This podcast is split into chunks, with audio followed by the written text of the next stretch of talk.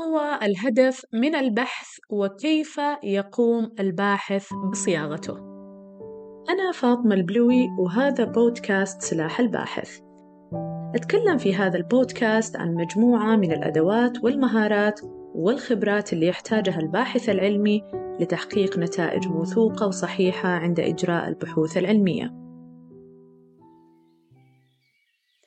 تحدثت في الحلقات الماضية عن خطوتين مهمة جدا في بداية إجراء أي دراسة بحثية وهي خطوة تحديد الفجوة البحثية وتحديد المشكلة البحثية وشفنا ارتباطهم الوثيق ببعض كخطوتين فلا يمكن تحديد المشكلة بدون تحديد فجوة بحثية ولا يمكن تحديد فجوة بحثية بدون وجود مشكلة بحثية ولو بشكل مبدئي. بعد ينتهي الباحث من هذه الخطوات ينتقل لخطوة مهمة جدا وهي خطوة تحديد الهدف العام من البحث. وأيضا صياغة الأسئلة البحثية وهذه خطوتين مرتبطة ببعض أيضا ارتباط وثيق بالنسبة لي لا يحدث فرق إذا بدأ الباحث بصياغة الأسئلة البحثية أو الفرضيات البحثية أولا ثم حدد الأهداف البحثية بناء على الأسئلة وحدد أهدافه البحثية ثم قام بصياغة الأسئلة البحثية. هي خطوتين مرتبطة ارتباط وثيق ببعضهم البعض. الشيء اليوم أنه إحنا نفهم معنى الهدف العام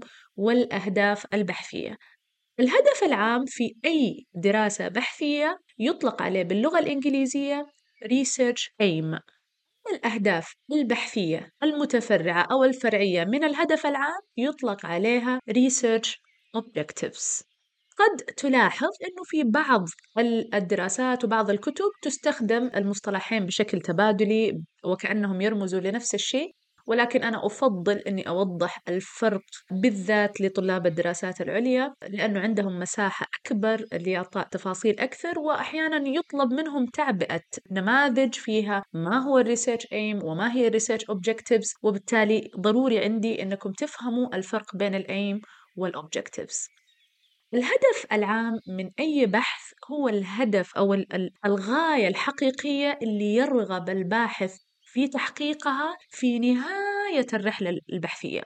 لا يمكن تحقيقها بخطوة بإنجاز خطوة واحدة. إنه يرغب في فهم ظاهرة إنه يرغب في اقتراح حل إنه يرغب في وضع مقترحات للتخفيف من مشكلة. إنه يرغب في كما ذكرت فهم ظاهرة أو تحليلها أو وصفها لا يمكن إنجاز هذه الخطوة أو هذا الهدف بخطوة واحدة. يحتاج أن يقوم بعدة خطوات وتسمى بال objectives لتحقيق هذا الهدف العام وهو ال research aim جدير بالذكر هنا أنه الباحث يجب عليه ذكر الهدف العام من البحث أو من الدراسة في بداية التقرير أي في بداية الرسالة أو الورقة العلمية وفي نهايتها لأنه في البداية بيوضح للقارئ ما هي الغاية لماذا؟ ماذا يريد أو يرغب الباحث تحقيقه؟ وفي نهاية البحث يناقش هل تم فعلا تحقيق هذا الهدف أم لا؟ وإذا لم يتم تحقيقه وإنجازه يناقش الأسباب سواء كانت تغير ظروف سواء كانت تغير في العينة سواء كانت تغير في أدوات يجب أن يناقش السبب. وربما يكون هذا ثغرة لباحث مستقبلي. لم يقوم بتحديد الهدف لأي سبب وسبب طبعا لازم يكون مقنع للقارئ وللممتحن وللمحكم وللمشرف ويترك ثغرة لمن بعده. Research Objectives. فهي أهداف فرعية شرط من شروطها أنها تكون SMART ذكية أهداف ذكية. SMART هي اختصار ل Specific, Measurable, Attainable, Realistic أو Relevant و Time Bound. المقصود بهذه الصفات أنه الأهداف الفرعية أو الأهداف الذكية أولا يجب أن تكون سبيسيفيك محددة ليست عامة ومفتوحة هدف واضح محدد أرغب في تحقيقه حتى أحقق الهدف العام. measurable يعني يكون هدف قابل للقياس.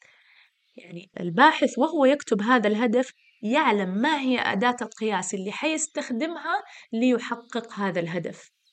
أدوات القياس والوسائل المنهجية كلها حنتكلم عنها في الحلقات القادمة ولكن الآن أنا بتكلم عن الأهداف الأوبجكتيفز آه، شروطها أنها تكون محددة measurable قابلة للقياس بأداة قياس achievable أو attainable يعني آه، قابلة للتحقيق ما يكون طموحاتك خيالية لازم يكون شيء منطقي وقابل لإنجازه. أيضا تكون relevant لها علاقة قوية ورياليستيك منطقية لها علاقة قوية بالمشكلة البحثية. لا يمكن أنك تذكر مشكلة بحثية يعني في موضوع وتذكر أهداف بحثية أو هدف بحثي عام وأهداف بحثية ما لها علاقة فيه. أكيد كلها مرتبطة ببعض وعشان كذا من البداية كنت دائما أقول أنه المشكلة البحثية الفجوة البحثية الهدف من البحث يقود ما تبقى من الدراسة. يقود كل خطوات الدراسة البحثية. آخر شرط أنها تكون time based أو time bound يعني يكون الخطوة هذه يمكن تحقيقها في نطاق زمني محدد وواقعي. لا يمكن للباحث أنه يقول أنا حجمع مثلا عشرة آلاف استبانة وهو باقي له شهر أو شهرين على التسليم. لازم يكون تايم منطقي ومعقول للخطوة اللي يرغب في إنجازها.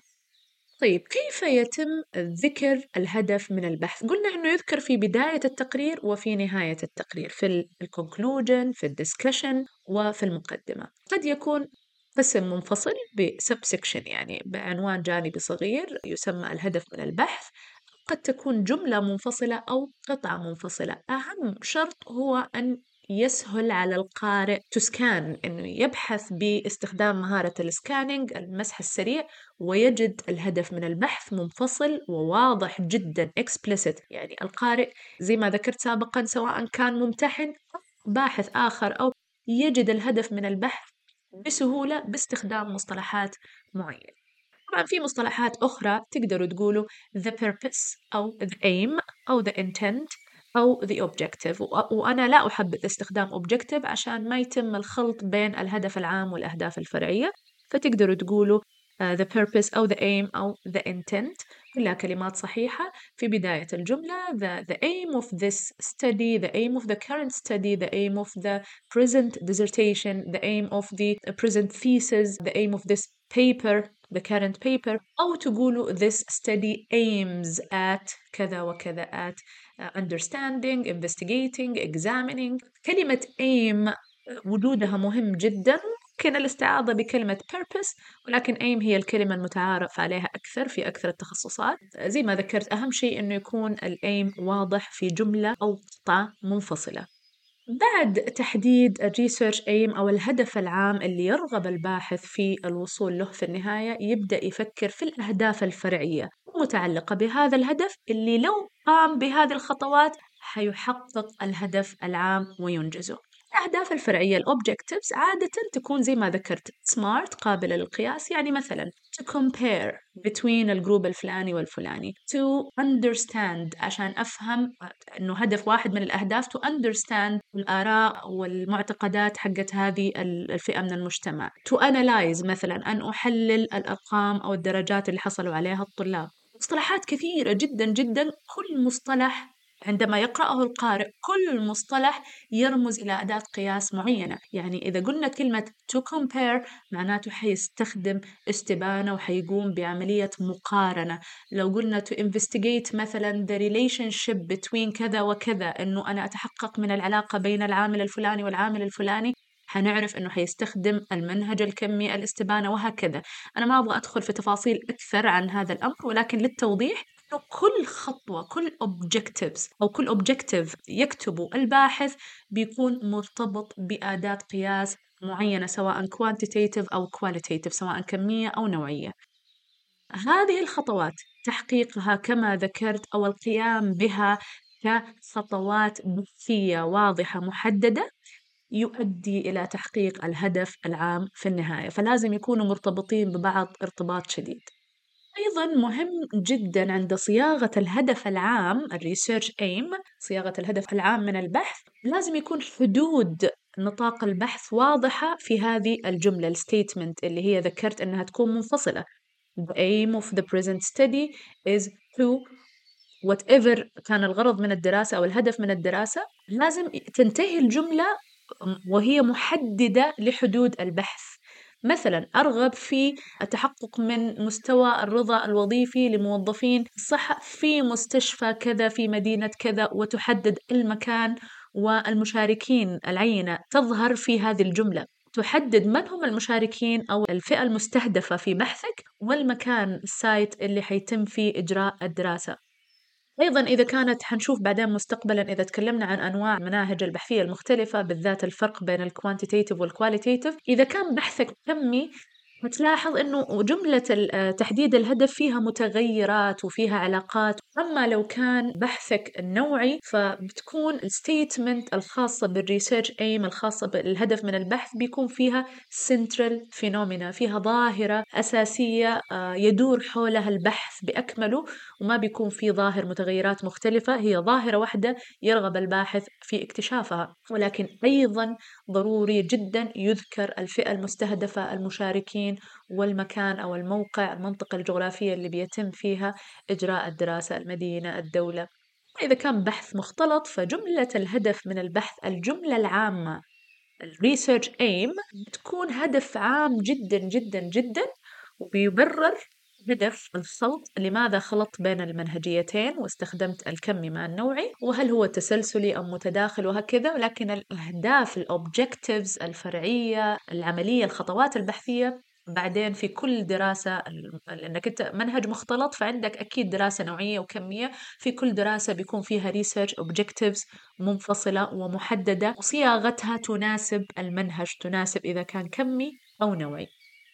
طيب كما ذكرت في بداية الحلقة إنه الأسئلة البحثية مرتبطة ارتباط وثيق جدا بالأهداف البحثية اللي هي الريسيرش Objectives الفرعية.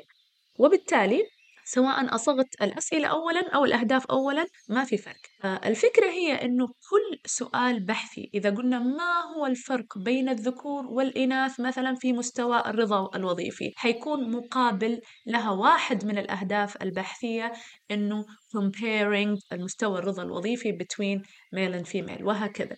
الهدف الثاني مثلا يكون آه، الهدف الأول إنه أنا compare أو حتى measure أو analyze أحصل على معلومات. الهدف الثاني مثلا هو إنه أنا أفهم آه، أسباب ارتفاع أو انخفاض مستوى الرضا الوظيفي. فهنا I want to understand معناته حستخدم وسيلة ثانية ويقابلها سؤال بحثي إنه ما هي أسباب آه، انخفاض أو ارتفاع الرضا الوظيفي. الهدف الثالث مثلا اقتراح اقتراح حلول أو اقتراح توصيات أو تقديم توصيات آه، ومقترحات واستراتيجيات تساعد على رفع مستوى الرضا الوظيفي. طبعا حيستخدم لها وسيلة معينة جمع بيانات معينة ويقابلها سؤال بحثي يقول ما هي الحلول أو ما هي المقترحات اللي قد تساعد في رفع مستوى الرضا الوظيفي وهكذا. أنا ما كنت أبغى أروح للأسئلة البحثية بس كنت أبغى أوريكم الرابط الوثيق بين الأسئلة البحثية والأهداف البحثية كل هدف بحثي يواجه سؤال بحثي وكل سؤال بحثي يواجه هدف بحثي. ولذلك الباحث في بداية الرحلة إذا بدأ بصياغة الأسئلة البحثية هي عملية ما هي عشوائية عملية فيها تعمق وتحتاج وقت وتحتاج أيضا فهم لمناهج البحث العلمي المختلفة. بإذن الله في نهاية السلسلة بيكون عندكم صورة أوضح بأنكم تعرفوا الأدوات المختلفة والوسائل المختلفة وتستخدم لماذا؟ وبالتالي عند صياغة السؤال أو صياغة الهدف يكون تفكيرك مبكرا في ما يمكن آه، استخدامه من وسائل البحث العلمي المختلفة أو المناهج المختلفة. فلا يصاغ السؤال وأنا لا أعرف. طبعا في نقطة جدا مهمة بختم فيها الحلقة هنا هي أنه أحيانا الباحث يصيغ السؤال بحثي رائع. انبثق من فجوة بحثية قوية جدا جدا وبحثه أوريجينال أصيل ويكون سعيد جدا سواء المشرف أو الباحث أو زملاء سعيد جدا بإيجاد هذه الثغرة وصياغة هذا السؤال. ثم يكون لسه ما تمكن من مناهج البحث العلمي ثم يكتشف أنه هذا السؤال لا يمكن إجابته إلا باستخدام وسيلة منهجية معينة فيكون هو ما يعرف هذه الوسيلة أو ما يعرف كيفية استخدامها فيقرر هنا أنه يغير السؤال أم يغير آه، المنهجية. طبعا أكيد لا يغير السؤال بما أنه سؤال أصيل أوريجينال وحيضيف آه، ويساهم علميا في الأبحاث السابقة ويسوي contribution قوي.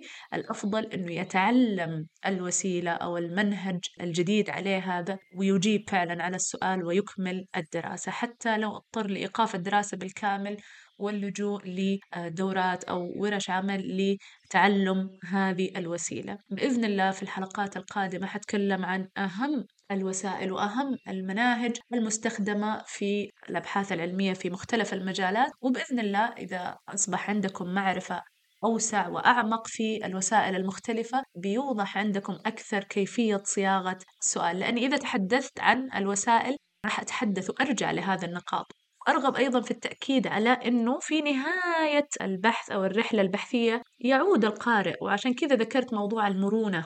ويكون عنده open minded إنه يرجع لبداية البحث وينقح ويعدل ويطور الستيتمنت الإقرار بالهدف والإقرار بالمشكلة البحثية. قد يكتشف آه، مع مرور الوقت ومع ظهور النتائج إنه يحتاج يغير بعض الحدود أو يغير بعض العبارات ويرسم حدود جديدة ويحذف ويستبعد ويضم عامل جديد أو يضم عينة جديدة وهكذا. فهذه كلها الأمور اللي تكلمنا عنها هي حجر أساس بنبدأ فيه ولكن قد يحدث بعض التغييرات آه، في خلال رحلة البحث العلمي.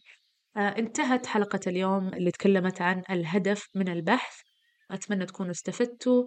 في الحلقة القادمة بإذن الله حتكلم عن الأسئلة البحثية وصياغتها والمصطلحات المستخدمة لصياغتها بشكل دقيق. أتمنى تكونوا استفدتم. أترككم في رعاية الله وحفظه.